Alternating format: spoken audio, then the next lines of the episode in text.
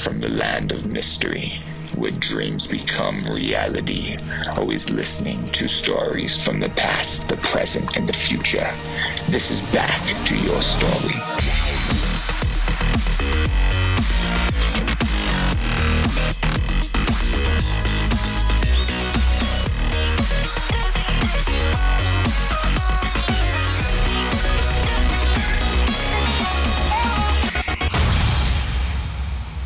Right, let's do this. Thank you so much for coming on. Uh, the record button is hit. Um, and just had a little brief introduction for my listeners. Uh, doctor, will you introduce yourself and uh, explain, uh, you know, a little bit about you? Sure. My name is uh, Gil, and I'm I'm a, I'm a scientist. Uh, my background is in molecular biology, genetics, and some aspects of nutrition in graduate school. And then after that, I've done work in different things, including neuroscience. And recently, I've been involved in a number of measures that have to do with science communication. Um, from doing educational videos on YouTube, I have this this channel that I started about a year ago called Nutrition Made Simple. It mainly focuses on breaking down nutrition. People think is so confusing, and so it's breaking down all this all this stuff for people who have no scientific background. The idea is to make things simple and accessible and actionable that people can just take what matters, just the nuggets, and take action and, and eat healthy and be healthy. And um, and then re- and recently, because of uh, because of the obvious uh, circumstances we're in, I've been making videos on on the whole coronavirus situation as well, and trying to break down same same idea. Take the science and try to break it down in simple terms, and just distill the things that matter to uh, to a general audience. I think that's incredible. Um, you know, we were I was just speaking before we hit record. We live in a day and age where there's so much information that's spread around constantly. It's going so fast, and um, and anything from the coronavirus to nutrition to uh, whatever it is uh, in life, to be able to break it down into small bite-sized pieces so that you can easily digest it and understand it mm-hmm. is key, and that's and that's why you uh, are seeing some growing success on on your page. I mean it's uh, fantastic to see uh, the people are very intrigued and they're listening and they're they're digesting it in a way that uh, resonates with them. Um, what was before before I could, we get right to the coronavirus thing? What was the influence behind you wanting to start the po- uh, not the podcast the uh, the series online? Yeah, the the YouTube channel. Yeah. Um, I, I always thought that there's a gap between science as it's done professionally by scientists in labs and hospitals and all that. And the public, there's a huge gap. Um, and there are, there are some attempts to bridge that gap, but but there's a lot of voices out there that are not particularly qualified. And I've always thought that there's room for more, um, you know, more reaching out and explaining things to people. And and the idea is not to, to dumb things down. I, I don't think people want things oversimplified. People want the truth. People can handle the truth, but they, they just want to they want to know what the, the facts are and then they want to be allowed to make their own decisions. That's essentially it right? So they want to they want to make informed decisions based on the facts. And so that's that's what my channel tries tries to do and i and i always provide all the sources and i actually one of the conducting threads of the of the videos is to invite people to have crit- uh, critical thinking to develop critical thinking to, to cultivate that and to question everything including everything i say. I constantly invite people to fact check me, to go to the sources, to challenge me in the comments, as well as challenge everything else they hear. Absolutely. Absolutely. I mean, that, that, that goes with anything in life, right? I mean, whenever someone delivers something to you, you have to ask questions. Don't ever take anything directly at face value. Um, that's, that's what makes, uh, you know, these types of conversations so fantastic. It allows us to dive deeper um, into to whatever scenario, whatever topic we're discussing on, but especially for what you're trying to do and what you're trying to, uh, what you are portraying and sharing with people um, to then even say, hey, ask questions, look beyond it. Don't always take things at face value that's fantastic. That's a that's a great character inside of you. Um, gr- growing up, did you always know that you wanted to get into this field, or was it something that uh, just kind of happened? Uh, I, I had a, a scientific penchant early, from early on, although I had many different interests and still do. Uh, I went to medical school right after high school, so I grew, I grew up a little bit all over the place. And when I was a, a, I was in Brazil, I was in Africa for a while, and then this is like growing up, just a kind of a nomadic history. Yeah. And then uh, when I graduated high school, I happened to be in Europe. I was living in Portugal at the time, and I went to medical school. And after medical school, decided to get into research more, and actually ended up moving here to the U.S. to do to go to grad school, where I studied uh, genetics, molecular biology, nutrition. Uh, all of that went into my PhD. Um, so, yeah, I, I, I wasn't sure exactly which subfield I was going to focus on.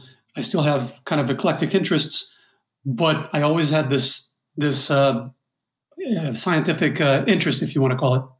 Yeah, for sure. Absolutely. I, I, I love that. I love one of the last things you said is like, I, I have still more interest. I still have more things that I want to do. Um, I'm, I, I find myself very similar in that it's like, I don't get settled on one thing. I want to know, uh, and I want to do many different things. Right. And it's good to expand. It's good to open up your brain and, and, and look beyond, uh, you know, just what you're doing at that time. Mm-hmm. Uh, when I came across your videos, I was just very blown away uh, by the presentation, by the way that you shared things, by the way that you were able to make things um, understandable. Like you could really digest it in a way. It doesn't matter at, at, what level you are in your life. It was very easy to take in, and I and I think there needs to be more of that. But it doesn't mean that um, you're simplifying it, but you're just making it easier to digest and uh, it, it, really resonated with me and so that's one of the big reasons why i reached out to you. And when i watched uh, you know your videos on the coronavirus and this is something that you know it's on everyone's mind right now. I mean eh, all across the world i've uh, never seen anything like this. No one's ever seen anything like this in, in the modern times to where yeah. the the economy, everything is just shutting down, and um, a lot of people are are scared. A lot of people are freaking out. Um, yeah. For for the listeners, can you explain exactly what is the coronavirus? Uh, sure, it's a it's a type of virus. So if we want to take another step back, a virus is basically a pathogen, a very simple pathogen. It's, it's in some ways it's the simplest form of life. It's much smaller and much simpler than a bacteria. Even uh, it can't survive on its own. It can't replicate by itself. It's not self sufficient, unlike a bacteria. Uh, so it needs a host. Yeah.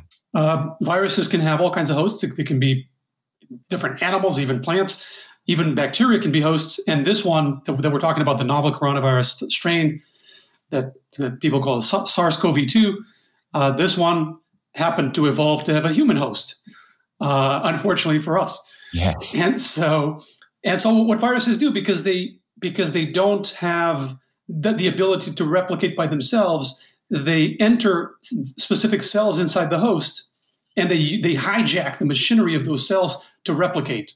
And in the process, end up a lot of times destroying the cell.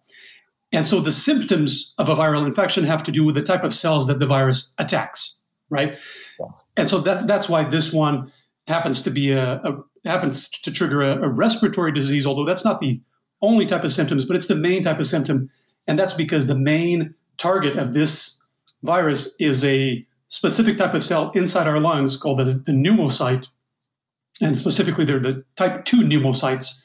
And the pneumocyte just means basically means, means a lung cell. Pneumo means air or lung, and cyte is just a suffix for cell. And so these cells are very important. We can get into the, the nitty gritty, but these cells are very important for, for our ability to breathe, to expand these air sacs that we have in our in our lungs and to allow gas exchange. And so when these cells are destroyed, uh, we we have difficulty breathing. And so that's one of the main symptoms of the, of this this strain of virus. Absolutely, yeah. I mean, it's uh, it, when it when it was first coming, you know, to to to play when when people really started listening and hearing about it, and especially when I started, uh, you know, hearing about the coronavirus, and it's only been you know a few months now. Um, I don't think I was personally taking it seriously. I mean, I kept on uh, relating it to you know the common flu, the influ- influenza, and looking at the numbers and all of that. When people do that, when they try to compare it to the common flu, what is the main difference um, mm-hmm. between uh, the coronavirus and you know the common flu that you know comes every single year? Yeah, th- there's a, there's a number of significant differences. So it's it's considerably more contagious. So there's this term that's been thrown out there recently that people are not by now probably familiar with the R naught or R zero. It's written as R zero, but a lot of virologists and epidemiologists pronounce it R naught. Okay. Uh, and it's basically just a measure of how contagious a virus is. Uh, and so it's essentially a measure of if I have a, a virus, how many people am I likely to give it to? Right. And so, just to give you an idea, the R naught for the the season seasonal influenza, the, the your garden variety flu, is around 1.3. Okay. So if I have flu, average 1.3 people around me are likely to get it from me. Uh, the R naught for this strain of coronavirus depends on, on the source you you go to, but it's around 2.5 to 3.5 that ballpark. Okay. So it's two to three times, give, give or take, um, more contagious. Uh, mm-hmm. an- another major difference is the mortality, and the difference there is even bigger. So the mortality um, in uh, caused by coronavirus is 10 to 15 times higher than the mortality caused by the flu. So wow. flu is is about 0.1 percent. So one in a thousand that have the flu are, are going to um, pass pass away, whereas for this virus is 10 to 15 times higher. There are some other differences. The incubation period is much longer, which creates some other complications, and there are some some indication also that it may last outside the body, outside the host, for relatively long periods of time. So when you put all of that together, it kind of explains why it seems more contagious and it seems more um, harmful once you once somebody has it. Absolutely, absolutely. What what uh, you know? There's this like whole thing going around with the masks, and I know that we here in, in yeah. the states we're definitely having a shortage on masks. How important are these masks? I mean, so, you know, some officials say you you should wear them. Uh, some say that you shouldn't. Um, it's kind of like this back and forth thing uh, across the media and social media. Uh, do this, do that, do this, do that. What is the actual answer for those masks? Yeah, so I, I, think the authorities are pretty consistent. Uh, the you know the, the most qualified sources are pretty consistent that the mask doesn't seem to do much in terms of protecting one from infection. Now, if you have symptoms, if you're sick, then it does help prevent you from passing it to somebody else. Uh, but as a protective measure, it doesn't seem to be too effective. It may be because it gets around the mask. It may be because there are mucosal surfaces that are not protected by the mask. So, and we're talking about the, these these uh, regular surgical masks, right? There are other varieties of masks that may be uh, a bit more effective. Now, what I've what I've said before on videos is, it doesn't seem like it's super effective if somebody is going about their normal day to day business. Of course, if you're going to be around somebody who's sick, if you're a healthcare practitioner around people who have the infection, of course, then it does um, it does it, it, becomes more more helpful. Uh, also, what I've said is if you have masks and you want to you, you want to wear them, I don't see a downside. You know, yeah. if it if it makes you feel better, it's not going to hurt. Sure. Uh, but it's it, you know it it might not be a uh, a panacea. Yeah, definitely, definitely, um, and and there's definitely uh, becoming a shortage of these masks. So, I mean, if you have them, obviously it will make you feel better. But going out and trying to buy a whole bunch of them, what can people um, do to be safe? I mean, everyone's you know, where I'm in Los Angeles right now, and uh, you know, everyone's on on quarantine. We're like we we have to stay right. in our houses for the next month. Um, what are things that we can do to protect ourselves? Right, and so just just to to uh, to follow up on what you said, I think was a good point. Is if you have a mask, you want you want to wear it fine, but I I completely agree with what you said. There's no point panicking and rushing out and trying to get them, or you know we see people stealing them from hospitals and crazy stuff like that. There's no there's really no point. There's no it's not worth it. Um, in terms of preventing it, uh, it's really the main me- the main measures that we've heard from the authorities, from the CDC, from Anthony Fauci, and all these people. Uh, social distancing is the is the main thing, and that's why we're having we're, we're hearing all these recommendations to avoid the crowds and to avoid, you know, small enclosed spaces that are poorly ventilated, that are that are full of people, unnecessary travel, this type of thing. Um, especially around people who are infected or who are sick or who seem like they're sick, that's obviously a higher risk. Um, number two are the hygiene measures that we've also heard plenty about. Washing your hands thoroughly with hand and soap, with uh, water and soap for 20 seconds. Um, maybe disinfecting surfaces that are commonly used, coughing into the, the creak of your elbow, all these things that we've heard over and over. Uh, but it's really about, it's more about doing what we know than, than about knowing what to do at this point, right? It's about actually um, taking action on these things that we've heard. Um, th- the other thing is uh, people who are in the at risk group. it becomes even more important for them to follow these measures and to to uh, to be wary. And that's of course uh, elderly people, people with uh, other conditions, whether it's heart disease, diabetes, obesity, asthma. Uh, smokers also seem to be at higher risk. Um, and last but not least, I, I would say, and in line with everything that I that I try to focus on in my channel, is general lifestyle. I mean, yes, you want to prevent the virus from reaching you. You want to, you know, uh, implement all these social distancing measures. But if you happen to be exposed, one thing that's probably going to determine whether you are infected and and maybe even more importantly, how dramatic the symptoms are, or even if you are symptomatic at all, is your general state. Right? We know that people with comorbid conditions um, are a, a, a, large majority of the deaths are people who have other diseases. They're not young, healthy people, with some exceptions. So, uh, taking care of your health in general, you know, healthy, a healthy diet, exercising, sleeping well, not being super stressed, all these basic measures. And I, I realize that this is the worst time to to to I realize people are locked up at home. They're stressed out about the virus. They're not sleeping. They're probably eating really poorly because they, they stocked up on junk food and they're and they're not exercising because they're because they're locked up at home. So I get it. It's it's it's not the the easiest time to do it, but these are these are the things that are likely to give you the most bang for your buck. Yeah, for sure. Absolutely. I mean, taking care of yourself, trying to eat healthy, um, even your mental state, I, all of these things are going on uh, right now. It's, it's, it's hard. I mean, everyone's, you know, stocked up on food. And then you hear these crazy stories about people uh, stealing semi trucks that are filled with toilet paper and uh, right. all of these crazy things. And it's just, it, for, for me, it's so hard to, uh, wrap my head around all of this. I mean, as as a kid growing up, uh, you know, we would play games where we like, oh, if the end of the world was happening, you know, this is what we would do and what uh, you know how we would prepare. And I, I, I don't think this is definitely not going to be the end of the world by any measure, but um, there are a lot of people out there that are feeling that. I mean, gun shops, uh, they they we're having lines out the freaking door. Um, it's it's definitely a strange time. Did we see this coming? I, I feel that I mean, especially in the states, like we were not fully prepared for something like this. What are your thoughts on that? Yeah, it's it's a good question. I mean, I I completely agree that we were slow to take action, um, especially having the privilege of seeing other countries go through this first. Yeah. And and I'm not talking about general population. I'm talking about you know people who who are in charge of making these decisions. And this is not a, political thing. I'm not pointing fingers at one person in particular.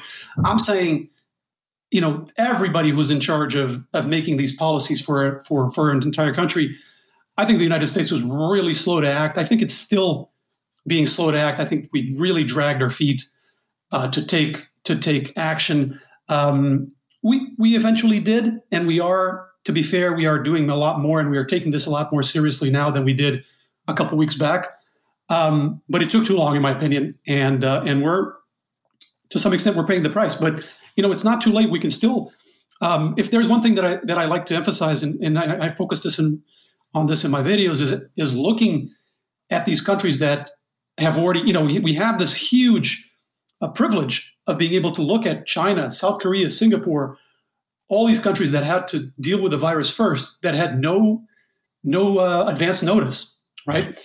And they, we we can tell by the by the, by the statistics, by the curves, that they have dealt with it uh, very effectively. Yes. Um, they have brought those numbers of new infections a day to very low numbers, almost non existent numbers in some cases. So we know this is doable. We also know we can go back and see what they did, right? So this is a, an incredible privilege we have. Yes. Um, I don't think we're quite doing it enough yet. I don't think we're taking it quite seriously enough. And and I'd like to, to on your point of people going around and panicking and, get, and getting guns, I think there's a critical distinction between panicking and taking action. Yeah. So we can take precautions and take action, and be relaxed and be uh, informed without panicking and, and just pulling out our hair. Um, and so I think that's that's what's missing. We have, you know, n- not enough information and not enough action, and too much panic. And so that's what I try to, to the limited extent that I can, I try to to to to rectify that a little bit with the with my videos and with everything that we're doing. Yeah, for sure. Abs- absolutely. I mean, yeah, there is a there's a big difference between being prepared and and freaking out and and you know go, going crazy. Um, looking at, at all of this, um, is it pretty much proven that this is this started in China, correct? Yeah, started in in Hubei, the Hubei province, and then it really spread in in um, in Wuhan, and then spread to other parts of China, and then from there the, from there the world. Yeah. How how did this even happen? How did this virus emerge? Yeah, it's a good question. So there's there's some very recent papers. There's a paper I was looking at just before we got on uh, that came out today, looking at a possible origin. So uh, one of the pro- the progenitors of this of this strain seems to have seems to be a, a, a virus that that has a host in bats. And the papers that came out today is actually um, suggesting that pangolins, this kind of like Chinese um, armadillo type animal, uh, may also be a host. So it may be a transition, like the, the, the, virus may go from the bat to the pangolin and then to the human. Okay. Um, that chain of events is not 100% clear, but these two animals are, are pretty likely that the, the bat the, the, the virus came from there and then adapted. There's a series of mutations that it underwent to be able to colonize us. How did that even happen? How did it go from the eventually the bat to to us? Do we even know that yet? We don't know 100% for sure. It could be it could be through the ingestion. It could be just the exposure. Um, and so you know, the, the, these viruses will, with a certain rate, they'll undergo mutations, just like any organism. DNA will mutate uh, somewhat spontaneously, and then if the if that mutation happens to be advantageous in this case, if it finds a new host, then it, it takes hold, right? So so that's what it's, it seems like that's that's what happened, but it's not. Yeah, like I said, it's not hundred percent clear the chain of events. Uh, this paper with the pangolin is from is from today, so this is a lot of the stuff surrounding this. I mean, it's it's it's worth mentioning this virus is five months old. Yeah. Right, the virus itself. So this is really unprecedented what we're seeing in terms of the speed. Sorry, the speed that this this is taking place at, and then also the speed of, on a positive note, the speed of discovery and scientific advances that we're seeing is is unprecedented. Uh, the amount that we've figured out and the amount of resources that we've been able to um, to create since then is, is something that I've never seen.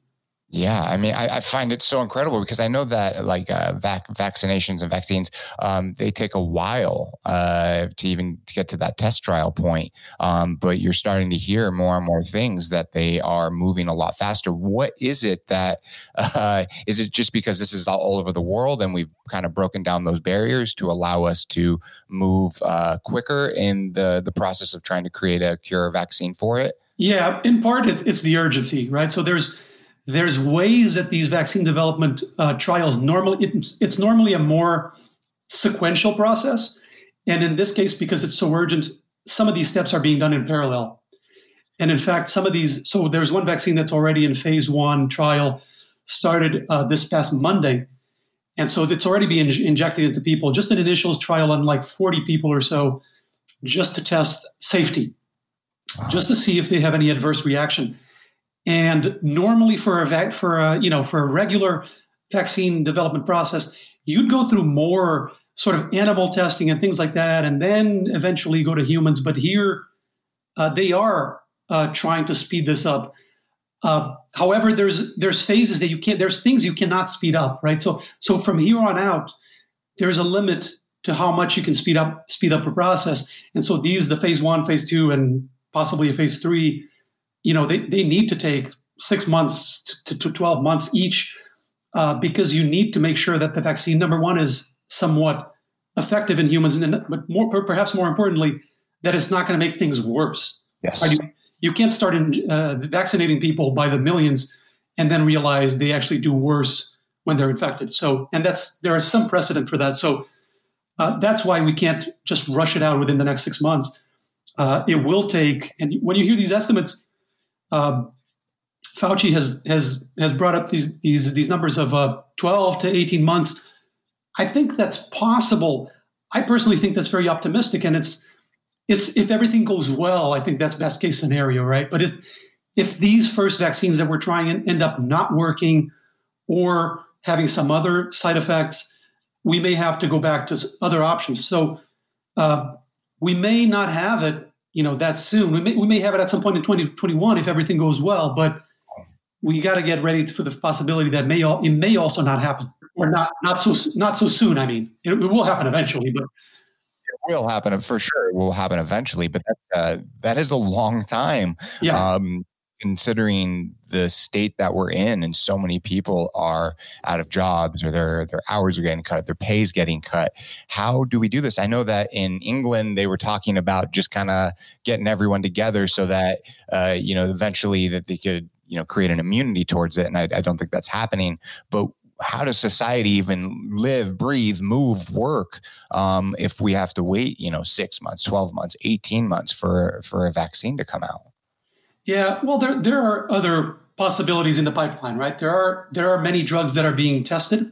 There are many clinical trials ongoing for drugs, both drugs that already exist and are already used for other diseases, and that are actually being being used by doctors in hospitals for uh, patients with coronavirus. Um, things like hydroxychloroquine and antivirals. So things that we already have, and they're they're testing, and there are some some reports coming from China of, th- of these things having some um, some benefit some benefits, uh, but it's not entirely clear, and the data is not at the highest level yet. So we can't we can't say we have a drug that works.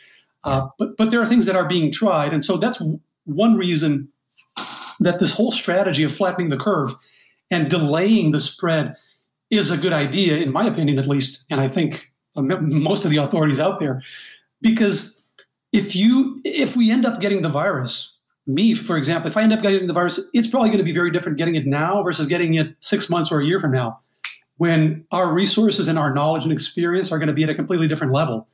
And we might have answers in a year or six months even that we don't have now. And things are going to be a lot less experimental and a lot more uh, you know tried tried and, and tested.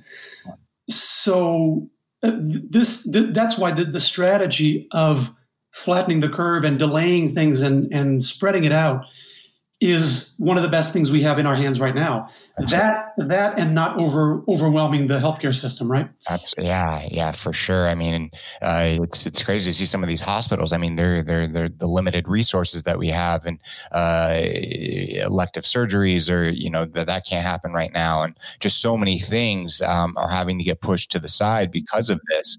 Um, are governments working together? This is one thing I, I want to know is like, are governments working together around the world to try to come together? Are they sharing information or is it just nation by nation, um, you know, kind of like a race, uh, like it was between, let's say, the Russians and the Americans with building rockets to go to outer space? Or are we coming together as one and putting our differences aside?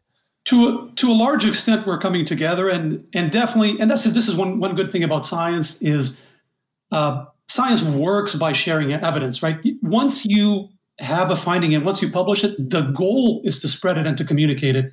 Hoarding it for yourself, scientific, just in the scientific sphere, doesn't make much sense. For military or, or political purposes, maybe, but as as pure scientists are concerned, the goal is to share it. And actually, there's the uh, I showed this in one of my videos. The pace of publication of these studies has has been absolutely unbelievable uh, we, we're, we're seeing dozens of papers being published almost daily. And this is something that, you know, the, the pace of, of, the, of, publication, just to give people an idea, usually takes months, sometimes years to get these papers, uh, like a, a, paper peer reviewed and, and then accepted and then eventually published. It takes a long time. It's kind of a painful process, but it's, it's something that's very important in um, ensuring quality in, in science. Here, for good and for, and for bad, we're seeing incredible speed. Yeah. Lots of data being published, which is, you know, I understand it's necessary. Um, and we're seeing a lot of data from from China. Obviously, the people and the doctors and the scientists who had to deal with this first coming out. So at that at that level, yes, there's a lot of sharing. Uh, we are learning from what they did and what worked and what does what didn't. Uh, at the level of governments, uh, there is there is some uh, amount of learning as well. You do see some some level of sluggishness. Uh, so, one example would be the testing that in this country still hasn't been really implemented and could have been implemented, according to many sources, much earlier if we had just bought the tests from the, the, the same companies that provided the, ch- the tests for China. They were already producing them by the millions. And we ended up going with first it was the CDC was going to make them, then I think Roche, we were going to contract another company, and it ended up being a big fumble. And so I don't know how much of politics there is behind that. That's a little above my, you know, outside of my, my sphere of expertise. But but I, I think it's possible that there's a level of politics being being played that unfortunately ends up delaying the process. For sure, absolutely. I mean, you hear South Korea putting out 250,000 of those tests, I believe it was. Uh, I, I, could be wrong on, on, on the numbers. No, yeah, I think that's I think that's right. 250,000 Koreans yeah. have have been tested. South Koreans uh, have been tested for this, and it, their their facilities and their their, their the, the, all the, the, the installations and all the their, the procedures I think should be a model for everybody else. The way they were doing it was was just stunning, and we're definitely not doing that here, not yet. No. Uh, so we need we need to to learn and implement more and faster. And uh, you know, I, I think it's shocking that Korea was doing this in mid February, and here we are more than a month later. We're still dragging our feet like we're reinventing the wheel. Uh, it's it's disappointing in my opinion. It is. It's really disappointing. I mean, especially when you see other nations doing it, right? They they're they're already doing it. Why are we not doing it? We have you know 300 plus million Americans uh, living in the U.S. We need to get out those tests um, and and really start to figure this out. I I, I am happy to hear that uh, you know scientists are working together. That does make a lot of sense. Um, but there are things that don't make a lot of sense. Why is it that um, you know China had massive numbers and then all of a sudden it's like zero. And I know there are people that are like, eh, maybe they're, you know, not telling the truth. And other people are like, well, you know, it's fantastic. Uh, yeah. What's going on there? Do you, you know? Yeah. So, yeah, there's a lot of skepticism regarding the Chinese numbers. I don't think it's particularly relevant to focus on whether the the numbers coming out of, from China are 100% accurate or not, because we have this pattern in Korea the same, and other countries didn't even have the bump right? Other countries handled it before it even escalated. So it's not particularly relevant whether the numbers from China are 100% trustworthy or not. Yeah. The, the fact that we see across countries, and this is what you try to do in science, is you try to replicate an experiment, right? It's more, it's it gives you more confidence to see the experiment give the same general result d- done by different teams than by seeing a perfect experiment done once, right? And so here, that's what we're seeing. We're seeing a conserved pattern where these countries that came first and that acted very swiftly and very uh, decisively saw either a reversal or not even it getting to problematic levels. So in, in, in China, to, to specifically answer your question, in China they were they implemented what some journalists are calling draconian measures because they put the entire city of Wuhan in a complete lockdown. Okay. It's a city of 11 million people. It's twice twice the size of LA population wise. So imagine people not not a guideline like people would not leave their home. Uh, they had to if they wanted food or groceries they would order them. Somebody would bring them to them. There was a common area in each building or each street where the delivery person would leave the, the groceries and then leave and then go away. And the person would come back come back later to pick them up. So there was no overlap right? So there was there was a very strong um, citywide and then it, it, it um, broadened to the whole province of Hubei to, to a large extent. And that's like 58 million people. Uh, so in China, it was through very strong measures. In Korea, it was different. It was more through public education, uh, the extensive testing network, um, and and then quarantining people who tested positive. Right, but it was it was a less draconian, if you want to call it that, and more technology and education based approach. But in both cases, you see a very similar graph. The, the exact numbers vary, but if you see a very similar graph, the, the numbers start to go up, they get into that exponential phase, and then they reverse and they start coming down and get to very low numbers. They're, they're now in the double digits in both uh, in terms of new infections a day in both countries, and and we're averaging 5,500. I mean, I shouldn't say averaging. Yesterday was 5,500. The day before was like 4,500 4, around there because we're still in that accelerating phase. We're still going up and up every day. Yeah, absolutely. What was it uh, with Italy, especially though? Um, to kind of jump topic, what was it with Italy that there was so many deaths? I mean, I know there's a lot more people in China compared to Italy, uh, yeah. but there was a lot more deaths. I mean, don't they? If I'm wrong, please let me know. Uh, don't don't they have the the most amount of deaths for any nation?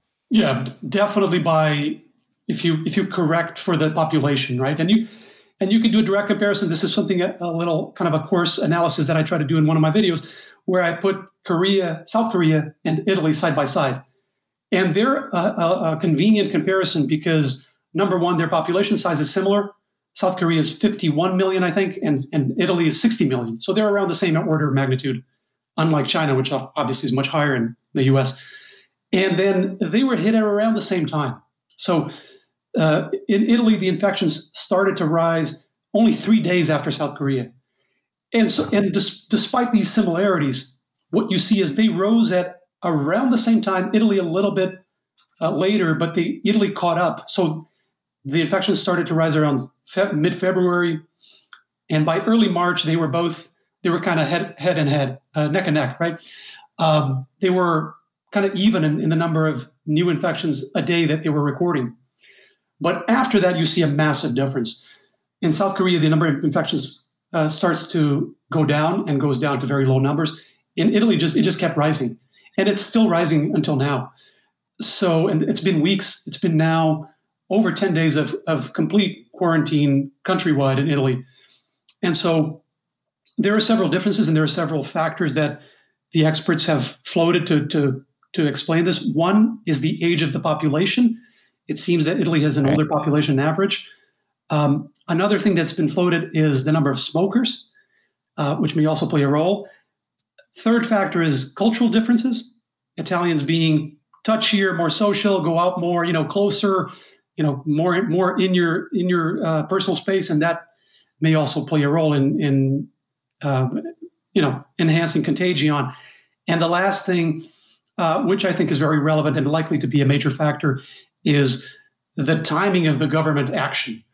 In Korea, we saw very early on, throughout February, the Korean government, I should say South Korean to, to make it clear, uh, the, South, the South Korean government took it very seriously very quickly. Uh, and all these measures that we talked about, all the testing and all the public education, came out early. And they were telling people to work from home and not to avoid crowds. All these things that we've been hearing recently, they were hearing, you know, mid February and and implementing them and actually taking them seriously. Um, so Italy, the quarantine was implemented on March 9. So that's okay. almost a month after Korea.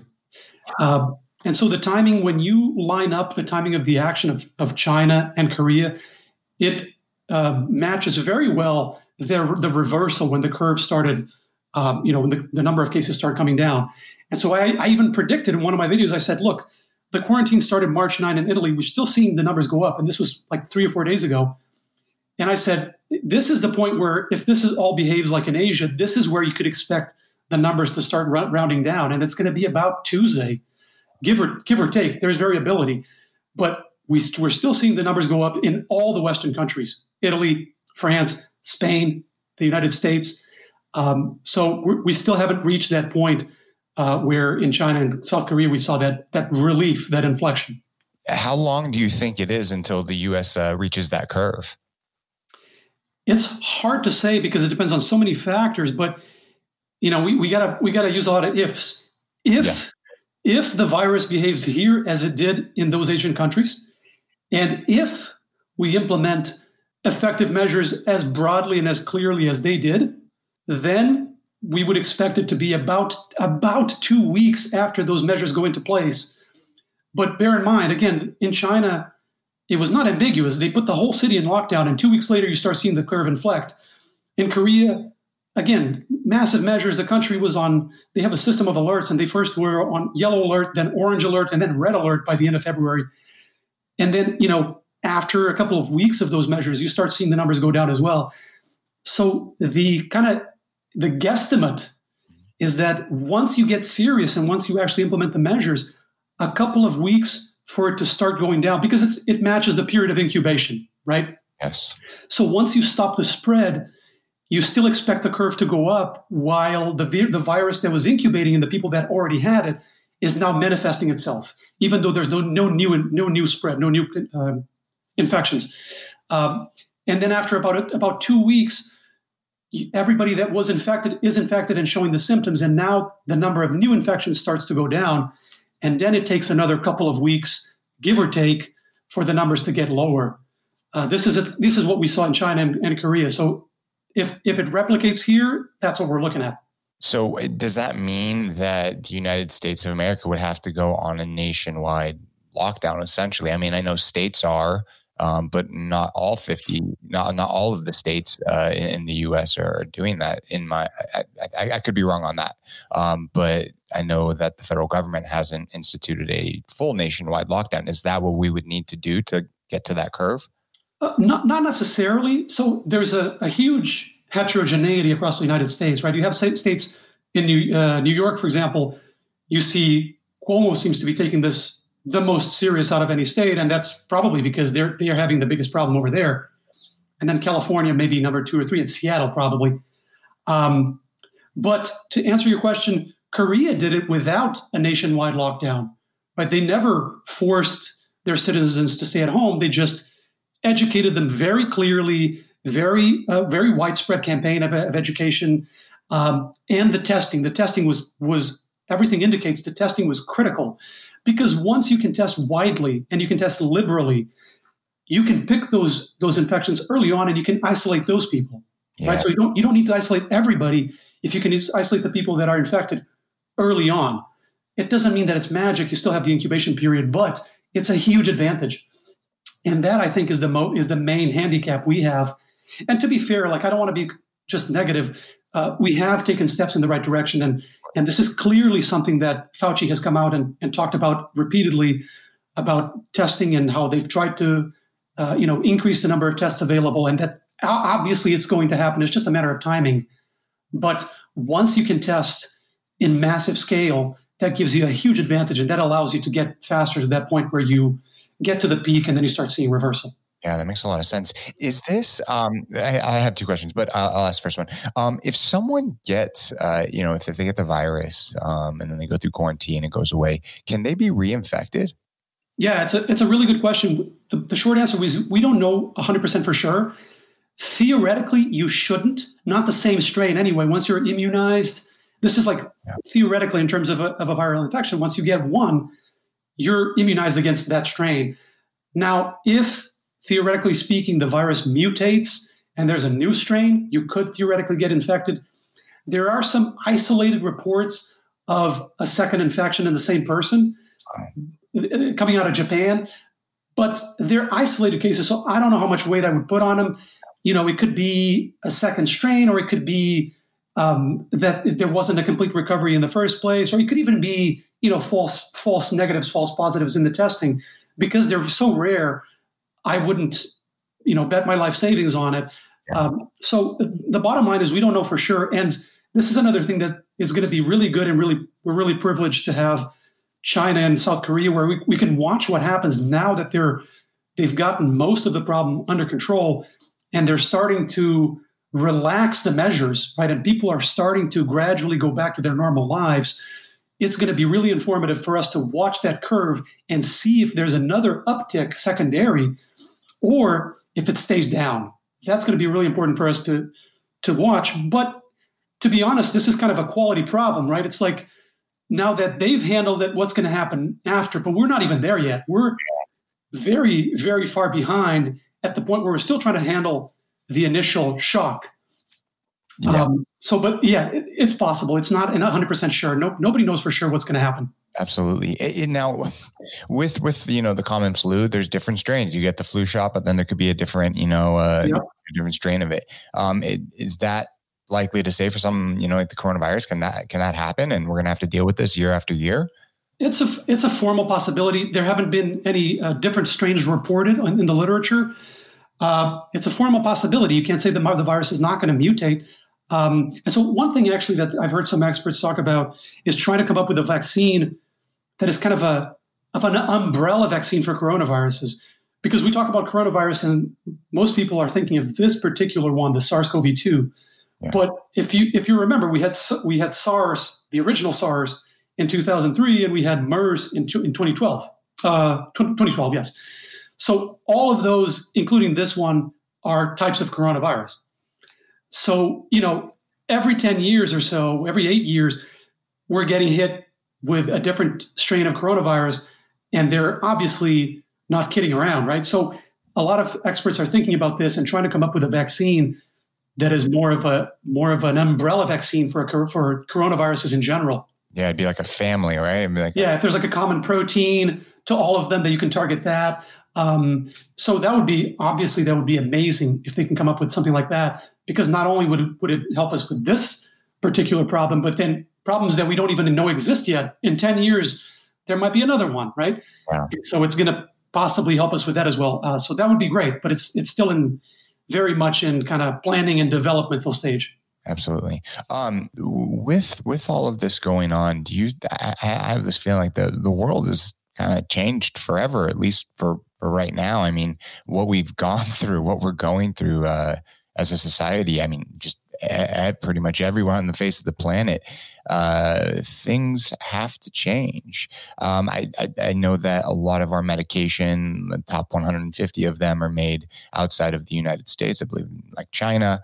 Um, if this got really bad uh, and we didn't start taking care of things on on our own as a nation, and not not everything, because I, I, believe that uh, I believe globally. That's the type of person that I am, but I do believe that there are key things that we should develop and take care of. Do you think that after something like this, we're going to start looking at um, our our you know some of our key aspects to change? Um, I think we definitely definitely have it, it, it can be a wake up call, and you know change can be incredibly positive. And if this works for us to be more alert and more prepared, you know, that's a silver lining.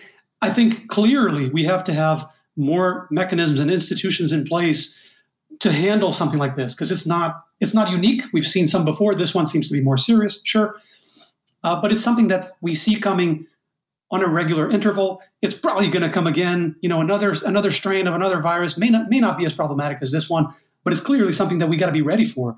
Um, and so clearly that's something that we got to we got to be prepared at at state level, not not government and not individually. Yeah. There have to be mechanisms. There has to be uh, you know investigation ongoing because the tendency I've heard from several experts, for example, we were trying to develop a SARS vaccine back in 2003, but once the virus went away, the interest waned, right? Yep. And so they can't get funding, they can't get people to support it. They had to drop the projects. Yeah. So we tend to think very short term. It's only when the problem hits you that we're like, oh, what's where's the solution? Well, well, now's not the best time to look for the for those for those best solutions. Now we're just making do, uh, and we see this with, with everything. We see this with nutrition. We see this with the with supplements. I mean, one thing we as soon as the virus hit, we, you see on, on social media, everybody's looking for the magic supplement or the magic food that's going to boost your immunity. That's not how you're going to get the most bang for your buck, right? It's not. It's it's like trying to it's like trying to to work when you need the money. It's it's you build these things, uh, you know, in advance.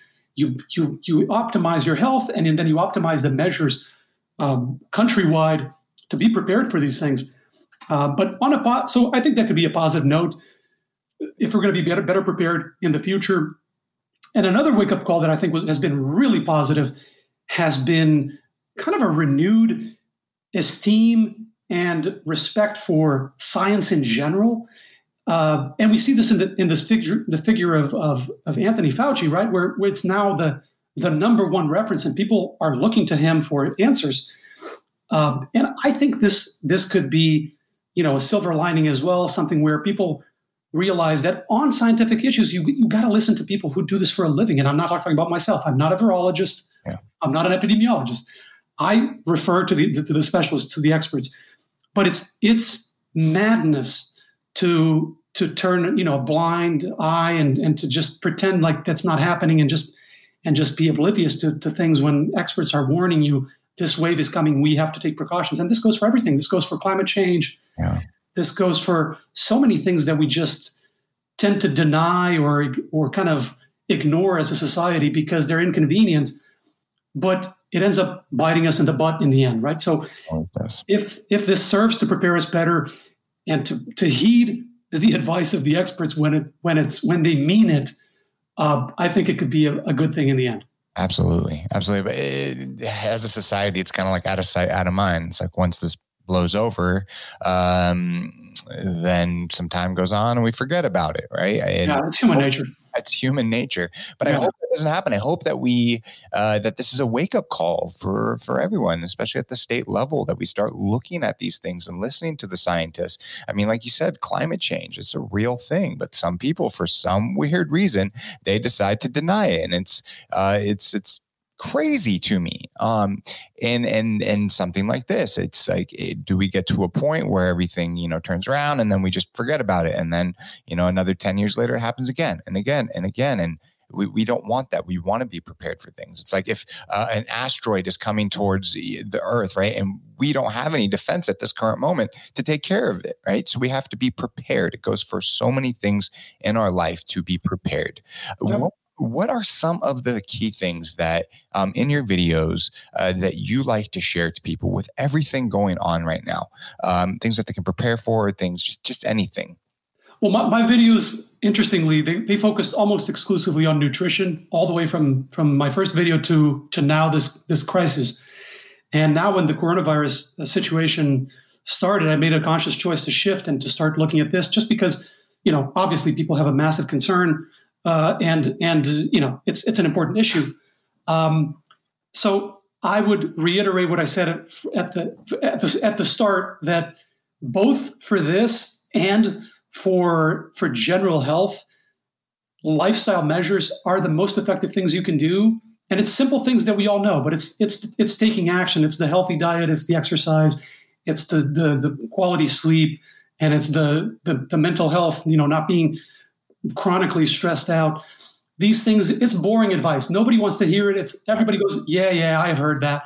But we know from statistics that most people are not doing it. So what I try to do with this vid- those videos is give people the specifics, give people the evidence also, because people, it's one thing to hear, oh, you got to eat healthy. Yeah, yeah. But when you show people, here are the effects when you eat this way, this general pattern, and here are the effects when you eat this general pattern. People are people are shown the facts and shown the data. I think everybody has the ability to understand scientific evidence. You don't need to be an expert, um, you know, to to see to see the facts and to and to interpret interpret them. Everybody can do it, uh, and so that's what I try to do. Do I try to show people uh, the, the, these truths and not not sugarcoat them or anything, but also not sensationalize them, and try to show them, look, this is where you're going to get the most bang for your buck. This is what you should focus the most attention on. And then these things over here, yeah, they can have an effect, but it's probably not going to be major. So, you know, no, no point uh, obsessing over those. That's kind of my, my, my attitude to the whole thing. I love that. I love that. Um, as we start to wrap up, I, I, I do have uh, just like one more question, I guess, um, pertaining to coronavirus. What are uh, someone's at home and they think that they might have the coronavirus? What are some of the symptoms uh, that an individual will get, and what should they do once they start feeling uh, those symptoms? Yeah, that's a good question. Uh, so, main symptoms are fever, cough, and uh, shortness of breath or difficulty breathing. Those are the main three. There are some other symptoms that have been reported that are not as common. There can be gastrointestinal symptoms like abdominal pain, abdominal discomfort, diarrhea, but those are less common those top three are the are the uh, the, the, typical ones. Um, of course, that's that. If you feel those symptoms, it doesn't necessarily mean you have coronavirus. Yeah. The the flu is almost clinically is almost indistinguishable. It's very similar to to this infection, and so um, if you start to, to to feel sick, number one, isolation. Right, don't spread it around. Uh, all the measures that we talked about of hygiene, um, rest and hydration Tylenol if you need for the fever. If the symptoms remain very mild, you don't need to, you, you may not even need medical attention. If you're just having a cough and a little bit of a fever, you know, it might, it, will probably go away. And it, and th- this is good to remind people the vast majority of people that are infected with coronavirus are either asymptomatic, asymptomatic or the symptoms are relatively mild. They're not hospitalized. Wow. of course, we in the media we hear about the deaths, and this gets this gets pushed in our face all the time, and it's relevant. I'm not minimizing it, but let's be let's be aware that th- that's a very small percentage. It's around one percent of people. It's significant, of course, yeah. but if you get coronavirus, especially if you're at a young and healthy um, in, in the young healthy group, it's not guaranteed because actually there's an interesting difference we're seeing in the West. We're seeing more uh, young patients being hospitalized than we saw in Asia. So there's one there's one difference there. But still, statistically, you're going to be more likely to to be fine than if you're you know 80 and you have heart disease and diabetes and all these things. So um, just to, to, wrap up, uh, it it may be that you're you're going to be fine just with rest. Uh, oh, and f- fatigue is another symptom that's very common, just low energy. If, if however, the symptoms start to, to bother you, if you start having difficulty breathing, it starts to get worse, uh, you know, pneumonia, uh, and you're not feeling well, then yeah, seek medical attention, of course. For sure, absolutely. Another question: You said in the states, um, the younger generation is uh, seeing it more. Is that because they're doing silly things like going to Florida um, to uh, to spring break and everything like that? Which, I mean, I get it; it's spring break, but we got a lot of stuff going on right now. So right. got that. I remember being a kid, uh, my, my myself. So uh, sure. it, it, shouldn't be doing it. Um, but is that why? I it's not known. It's it's very it's very recent. I've just started hearing over the last couple of days people talking about it. Uh, it seems to be, uh, you know, I've heard from different sources that they're seeing a higher number in the. So I've heard the number forty percent of the people hospitalized are are in their you know 40s or below, something like that. Um, wow. But it's it's early days. Like these numbers, we've seen these numbers change a lot, and even the mortality rate and all that. So it's just an indication that there might be something different in the West than there was in the in the Far East. It could be. It could be. The, it could be the behavior. It could be cultural. It could be a number of things. It could even be theoretically a mutation of the virus, but that's more speculative. And you know, several experts are kind of dismissive of that hypothesis. Um, so, bottom line is, it's it's not known why we're seeing this difference. Uh, but whatever the reason, it's it's one more reason for us to be uh, to, to, take precautions, right, and to, to be careful. And and it certainly seems that this idea that oh I'm I'm 35 and I don't have heart disease, so I'm you know the virus can't touch me, does not seem to be entirely accurate. Uh, you're going to be better off than somebody who's 80, but but yeah, take precautions anyway, not just for yourself, but because you're going to if you if you end up contracting it, you're going to potentially pass on to to older people and then uh, you know propagate the problem that way. So one more one more note of caution there for us to, to take this seriously.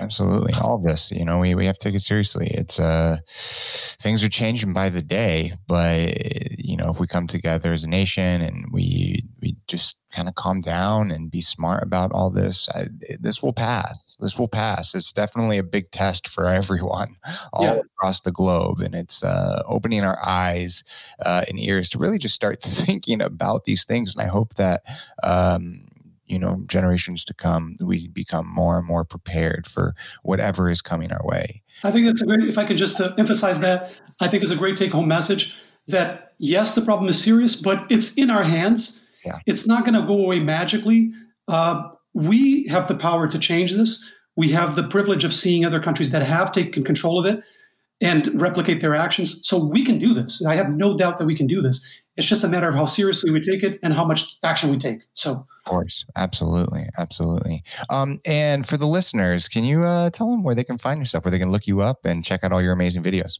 Sure. So the, the channel is called Nutrition Made Simple. So if you search it on YouTube, you should be able to find it. I'm on on Twitter as well. It's at Nutrition Made S3. Um, and my name, I, I guess I should spell my name because it's a mouthful. My first name, my first name is G I L and my last name is a Portuguese name. It's C A R V as in Victor A L H O. Um, so if you if you Google me, you'll find all this stuff. And we, we also have a, a, Facebook page, also a Nutrition Made Simple. If you if you Facebook search that, you'll find it as well, where we search we, where we publish a lot of uh, news and analysis and opinions, and we discuss all this stuff. I love that. I love that. I love that. I love that. Ah, thank you so much for coming on. I really appreciate it from the bottom of my heart. I you have shared so much information, and I know people will uh, definitely eat it up. And and if they have any questions, um, I'll put all your information in the show notes. And um, let's uh, let's definitely stay in touch. Thank you again. Sounds good. Thanks a lot for inviting me. It was a lot of fun, and thanks for spreading the important messages. Absolutely. Absolutely. All right, everyone. Thank you so much for listening to Back to Your Story. Stay calm, dream on. Thanks, man. Thank you.